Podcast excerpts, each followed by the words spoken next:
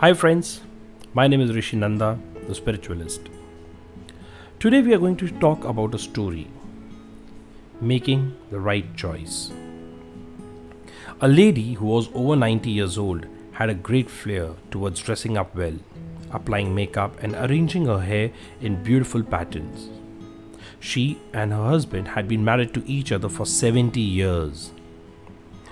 After the departure of her beloved partner, having no children and no one in the family to care for her, she decided to move to a nursing home. Even on the day when she vacated her home for good, she dressed up elegantly and looked gorgeous. After arriving at the nursing home, she had to wait patiently in the lobby for hours before room was ready.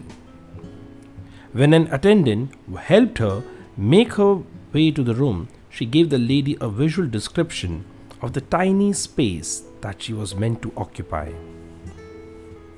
The lady said, I love it. The lady expressed with the enthusiasm of an eight year old who had just been presented with a new puppy. Mrs. Jones, you haven't even seen the room yet. Just wait, the attendant remarked. Well, my joy has nothing to do with the room, the lady replied. Whether I like my room or not doesn't depend on how the furniture is arranged. It depends on how I arrange my mind. Happiness is something you can decide ahead of time. And I have already decided to love my room, to love the people around me, to love my life. It is a decision that I make every morning when I wake up. You know what the greatest asset we all have is the power to choose how we feel.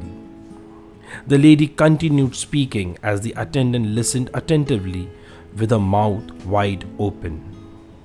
The lady said, I can spend my entire day in bed thinking of the pain I am in, focusing on the parts of my body that no longer work.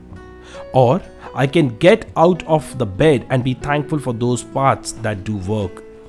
Each day is a gift, and as long as my eyes are still open, I will continue to focus on today and all the happy memories I have stored in my mind just for this time in my life. The attendant was astonished by the positive attitude of the elderly lady, whose life from an external point of view was only full of problems and hopelessness. Actually, only problems happen automatically. Happiness is a choice, is a choice we all have to make. Hatred happens automatically. Love is a choice we all have to make. Being negative happens automatically. Positive attitude is a choice we all have to make. Complaining is automatically. Gratitude is a choice we all have to make. Let's make the right choice and live well.